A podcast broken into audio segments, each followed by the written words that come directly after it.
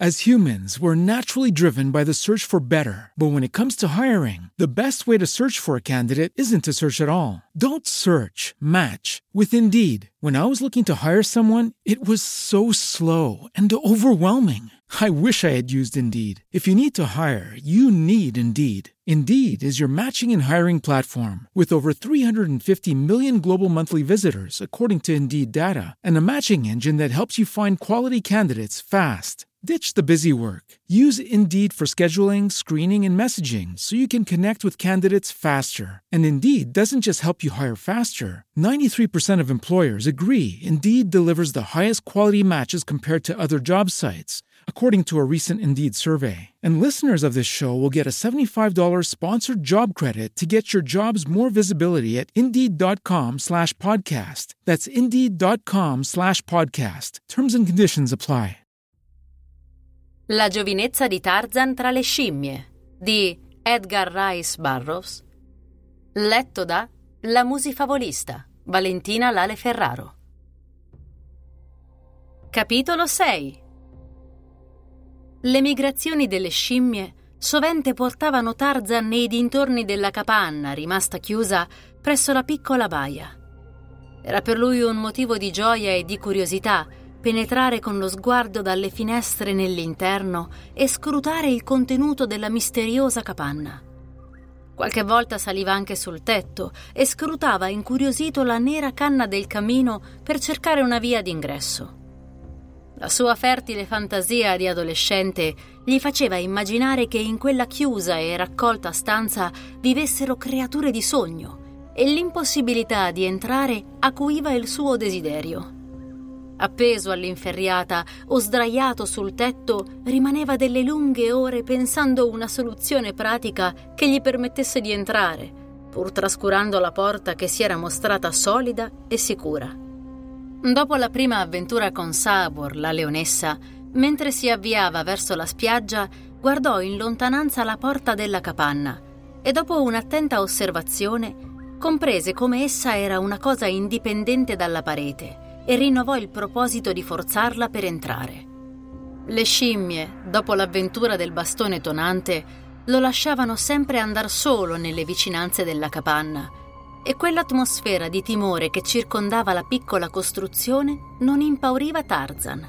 E anche quel giorno si avvicinò lentamente, deciso a penetrare nell'interno della piccola abitazione. Kala e le altre scimmie, per la scarsità del loro vocabolario scimmiesco ed anche perché non ne vedevano la necessità, non avevano mai raccontato a Tarzan che era stato rinvenuto là dentro Ormai le grosse scimmie avevano finito per dimenticare quell'avventura e a Tarzan non avevano raccontato che la storia misteriosa del bastone tonante. Una volta la madre adottiva gli aveva accennato che il padre di Tarzan era stato un grosso bertuccione bianco che non si sapeva da dove fosse venuto, ma il fanciullo scimmia riteneva sempre che sua madre fosse Cala. Quel giorno si avvicinò alla porta e indugiò lunghe ore a studiarne il congegno, provando la maniglia, il saliscendi e tormentando i cardini. Improvvisamente, per puro caso, la porta si aprì. Il saliscendi aveva funzionato. Meravigliato e sorpreso, per qualche istante non osò avanzare, ma quando i suoi occhi vinsero la penombra, si decise ed entrò. Nel mezzo della camera, sul pavimento, biancheggiavano le ossa di uno scheletro. Adesso non vi erano attaccati che brandelli di carne disseccata e solo qualche traccia rimaneva degli abiti del morto. Sul rozzo letto vi era un altro scheletro più piccolo e frugando ne rinvenne un altro più piccolo ancora nella culla. Tarzan degnò appena di uno sguardo quei resti, che erano tutto ciò che restava di una fosca tragedia avvenuta molti anni prima.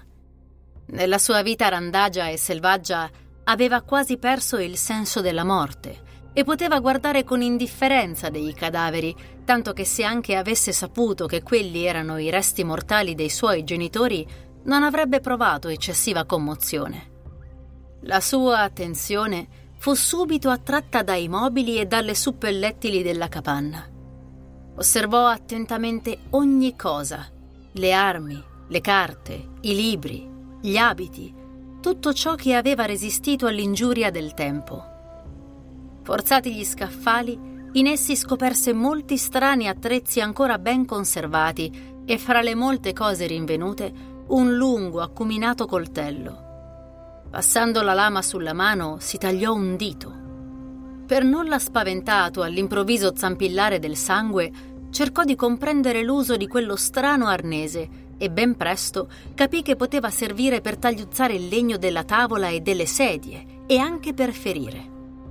Giocherellò coi diversi oggetti finché soddisfatto e anche stanco continuò le sue ricerche.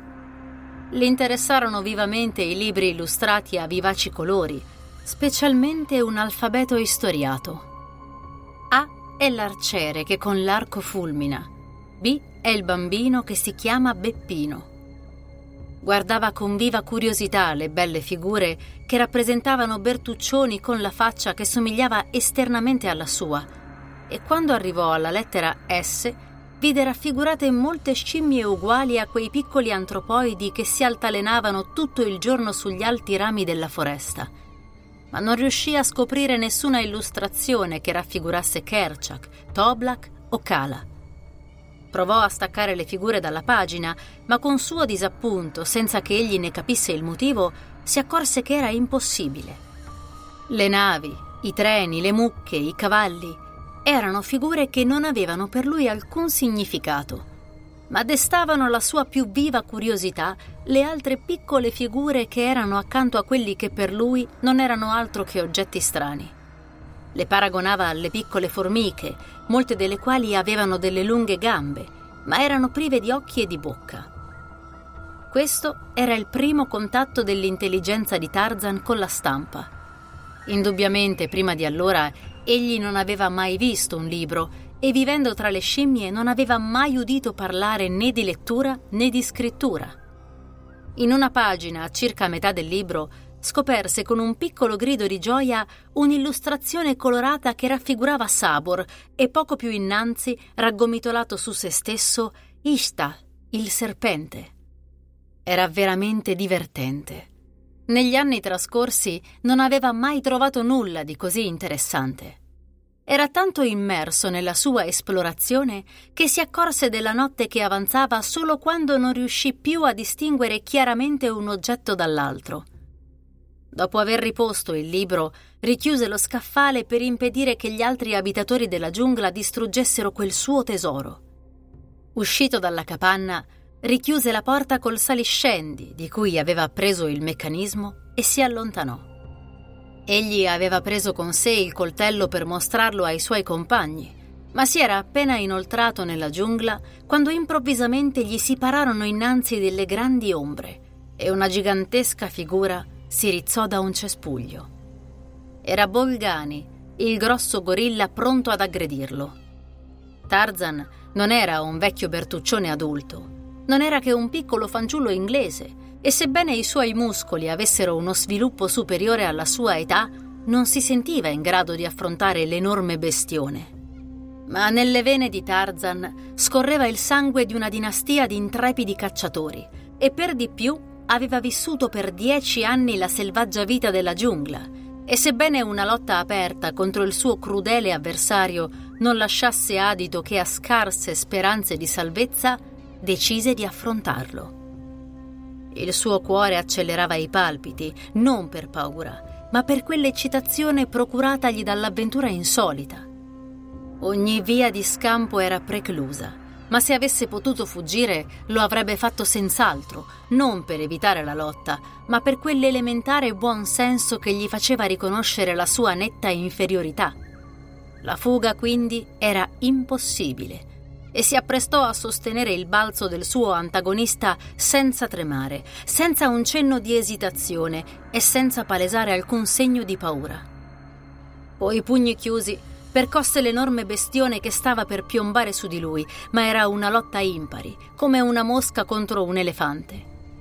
Ma nella mano destra impugnava un'arma micidiale, il coltello che aveva raccolto nella capanna e proprio mentre le poderose zanne stavano per lacerare le sue carni, volse la punta luccicante verso il petto villoso squarciandolo. Con un urlo di dolore, il gorilla abbandonò la preda. Il fanciullo scimmia in un lampo comprese perfettamente quale uso poteva fare del coltello e mentre il gorilla, ritornato all'attacco, lo aveva atterrato colpendolo violentemente con un pugno, Tarzan affondò la lama fino al manico nel grosso petto dell'animale.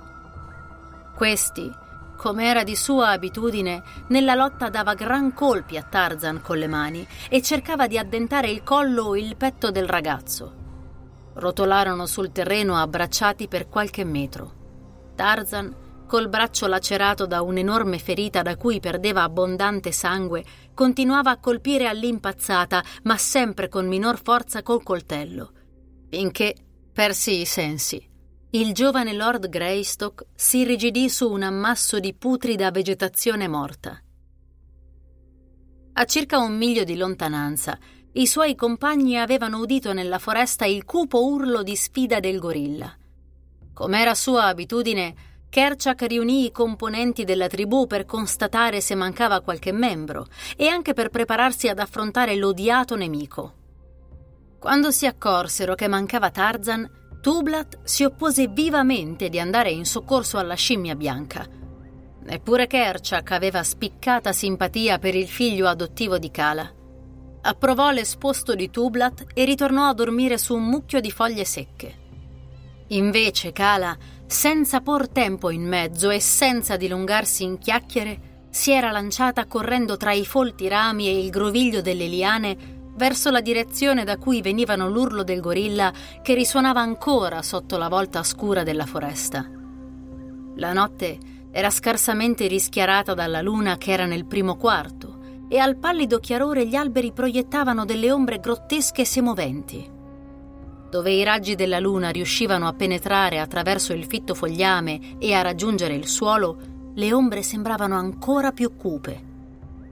Kala balzava silenziosa da un albero all'altro come un mostruoso fantasma, guidata dall'infallibile istinto e da quel senso di orientamento che si acquista nella vita selvaggia della giungla. Dagli urli del gorilla, che si facevano sempre più distinti, intuiva ormai che era vicina al luogo della tragedia. Improvvisamente cessò ogni grido. Kala, nel profondo silenzio, non udiva più nessuna voce che potesse precisarle chi era stato l'avversario del gorilla. Non poteva neanche lontanamente immaginare che il suo piccolo Tarzan avesse con le sue sole forze potuto abbattere un gorilla maschio. Perciò, quando credette di essere nelle vicinanze del luogo della tragedia, usò tutte le cautele del caso, muovendosi con prudenza e osservando attentamente con i suoi occhietti per scorgere i probabili avversari. Finalmente intravide che tutti e due giacevano su un piccolo spiazzo rischiarato dai rami lunari e con vivo dolore constatò che accanto al tozzo gorilla ormai cadavere vi era il piccolo corpo di Tarzan ricoperto di ferite. Kala volò presso Tarzan e con un gemito lamentoso strinse fra le braccia il piccolo corpo inanimato per sentire se dava ancora qualche segno di vita. Il piccolo cuore batteva ancora debolmente Lentamente, con tutte le delicatezze che le suggeriva il suo affetto, riattraversò la foresta per ritornare presso la tribù. Lo curò amorevolmente per molti giorni, per lunghe notti, procurandogli da mangiare e da bere le cose più delicate, e rimaneva estatica, quasi in contemplazione, allontanando con la larga mano gli insetti e le mosche che ronzavano attorno al pallido viso del ragazzo scimmia. Con la tiepida e umida lingua lambiva le ferite per ripulirle e medicarle, perché quella era tutta la sua chirurgia, tutta la sua medicina. Lentamente la natura operava il miracolo della guarigione.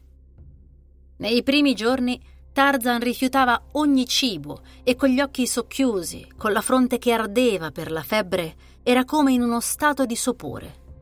Non domandava altro che da bere Kala glielo dava come poteva con la sua stessa bocca. Le sue amorevoli attenzioni, le sue delicatezze erano pari a quelle di una vera madre. La povera creatura selvaggia curava con vera abnegazione il piccolo trovatello che il caso le aveva affidato. Un giorno la febbre cessò e il ferito dette segni visibili di miglioramento. Sebbene il dolore delle ferite fosse qualche volta atroce, Tarzan non si lamentava mai. Voleva che Kala gli stesse sempre accanto, ma ormai cominciava a migliorare e la madre adottiva si assentava per lunghe ore in cerca di cibo. Quella povera e selvaggia abitatrice della giungla, per curare l'orfanello, si era nutrita col minimo indispensabile per non morire di fame. Era diventata l'ombra di se stessa nei giorni penosi in cui Tarzan lottava tra la vita e la morte.